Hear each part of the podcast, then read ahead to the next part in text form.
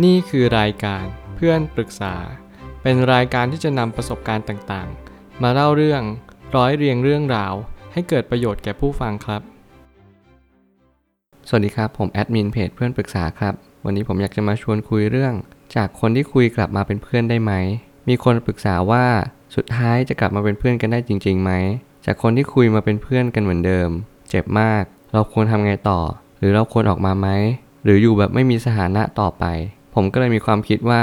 แล้วคนคุยกับเพื่อนมันต่างกันยังไง หลายคนชอบคิดว่าคนคุยมันต้องเลื่อนเป็นแฟน หรือว่าคนคุยมันจะลดสถานะเป็นเพื่อนก็ยังดี หรืออะไรก็แล้วแต่ ผมคิดว่าการที่เรามีความรักแบบที่เราไม่รักตัวเอง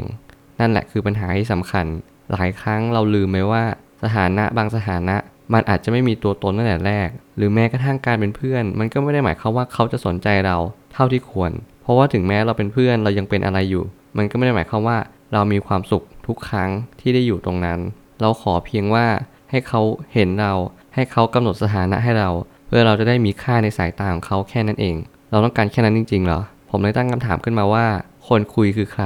ตำแหน่งนี้ได้แต่ใดมา เราก็ต้องเท้าความก่อนว่า คนคุยคือ คนที่เราสามารถที่จะพัฒนาความสัมพันธ์ไปถึงขั้นแฟนได้ หรือคนรักรวมถึงเป็นคนรักแล้วก็แต่งงานต่อไป หลายครั้งเราวาดฝันความรักไว้สวยมาก ว่าเราจะต้องเป็นคนคุยต่อแล้วก็เป็นแฟนต่อไป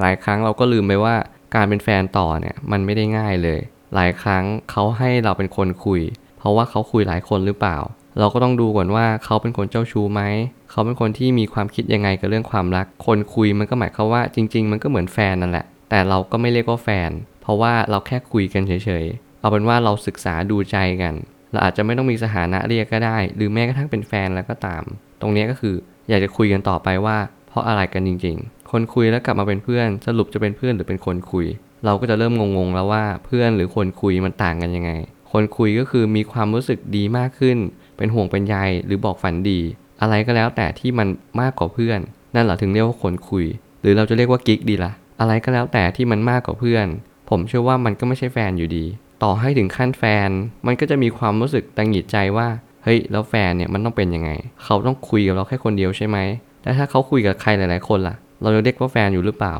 หรือการที่เขาไม่ยอมหยุดอยู่ที่เราคนเดียว นั่นคือเรียกว่าแฟนจริง ๆ ใช่ไหม หลายครั้งที่ผมเลยสงสัยว่าเรากำหนดสถานะกันยังไง นี่คือคนคุย นี่คือแฟน เพราะว่าความรู้สึก หรือว่าเพราะว่าเราอยากให้เขารู้สึกแบบนั้น หลายครั้งที่เราจะหาคำตอบตรงนี้ไม่ได้ เพราะว่าความรักไม่อยู่ที่สถานะเลย เราเจ็บเพราะว่าเราคาดหวังว่าให้เขาเลื่อนสถานะขึ้น ไม่ใช่เลื่อนสถานะลง ปรากฏว่า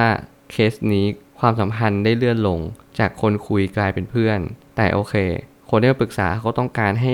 ยังมีความเป็นเพื่อนอยู่ ซึ่งผมก็มีความรู้สึกว่าเฮ้ยมันจะไปได้ยังไง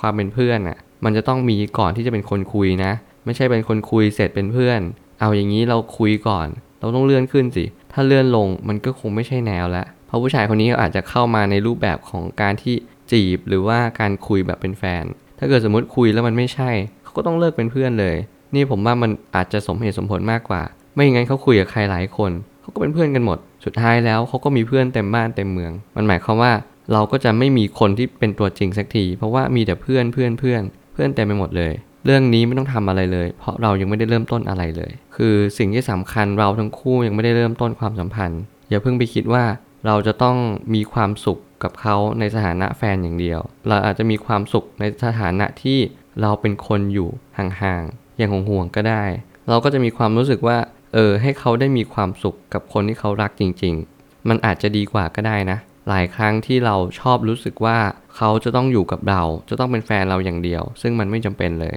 คุณจะต้องเปิดโอกาส เปิดใจให้กว้างกว่านี้ และคุณก็จะพบความรู้สึกที่มันสำคัญกว่านั้นเยอะมาก อย่างเช่น การที่เราอยู่ข้างๆเขาเป็นที่ปรึกษาให้กับเขา ตรงนี้อาจจะยากสักนิดหนึ่ง แต่มันก็สำคัญ ในการที่คุณจะมีความสุขในชีวิต ไม่อย่างนั้นคุณก็จำเป็นต้องทุกข์ตลอดไป เพราะว่าคุณคาดหวังให้เขาเป็นแฟนคุณอย่างเดียว หลายครั้งคุณจะต้องฝึกที่จะเป็นผู้ให้ ฝึกที่จะเป็นคนให้โอกาสเขา ไม่ใช่ว่ารอให้เขาให้อะไรกับคุณ บางทีความเป็นเพื่อน ความเป็นแฟน มันไม่จำเป็นต้องบอกกันหรอก มันคือการที่เราสื่อสารแล้วก็ใช้เป็นนามธรรม เพื่อให้เขารู้สึกว่า เออเราอะเป็นห่วงเขาจริงๆนะ เราเป็นเพื่อนกับเขาเสมอมา แล้วเราก็สามารถเป็นแฟนของเขาได้ด้วย ต้องมีสติว่าสถานะไม่ได้เป็นตัวบ่งชี้ความสัมพันธ์เท่ากับการกระทำที่เขาทำกับคุณ คุณต้องรู้ก่อนว่าสิ่งที่สำคัญที่สุดคือการกระทำถึงแม้ว่าความสัมพันธ์คุณอาจจะเป็นแฟนกับเขา แต่เขาไม่เคยทำเหมือนเป็นแฟนกับคุณเลย ตรงนี้เป็นปัญหาละ เพราะว่าการกระทำมันไม่สอดคล้องกับการตกลงสัญญากัน นั่นคือสิ่งที่คุณจะต้องเรียนรู้ว่าความสัมพันธ์มันไม่ได้เป็นแบบนั้นเสมอไป เขาอาจจะขอคุณเป็นแฟน แต่เขาอาจจะละเลยคุณตั้งแต่วันแรก เพราะเขาไม่รู้ด้วยซ้ำว่าแฟนคืออะไร เราก็ต้องมาคุยกันก่อนว่า เออเป็นแฟนเราเนี่ยมันเป็นยังไงนะ เราก็ได้ตกลงกันไปเลยว่า โอเค ฉันต้องการแบบนี้ คุณต้องการแบบนั้น เพื่อจะหาตรงกลางให้กันและกัน แล้วเราก็คบกันอย่างมีความสุข มันอาจจะดูเหมือนนิยาย แต่เราก็ต้องมาเป็นเพื่อนกัน มาเป็นแฟนกัน และเป็นทุกสถานะให้กันอยู่ดี คุณจะเป็นต้องคุยกับเขาตกลงกับเขา เพื่อหาตรงกลางให้เจอ ผมเชื่อว่าทุกปัญหาย่อมมีทางออกเสมอ ขอบคุณครับ รวมถึงคุณสามารถแชร์ประสบการณ์ ผ่านทาง Facebook Twitter และ YouTube และอย่าลืมติด Hashtag เพื่อนปรึกษา หรือ f r ร e n d t a l k ด้วยนะครับ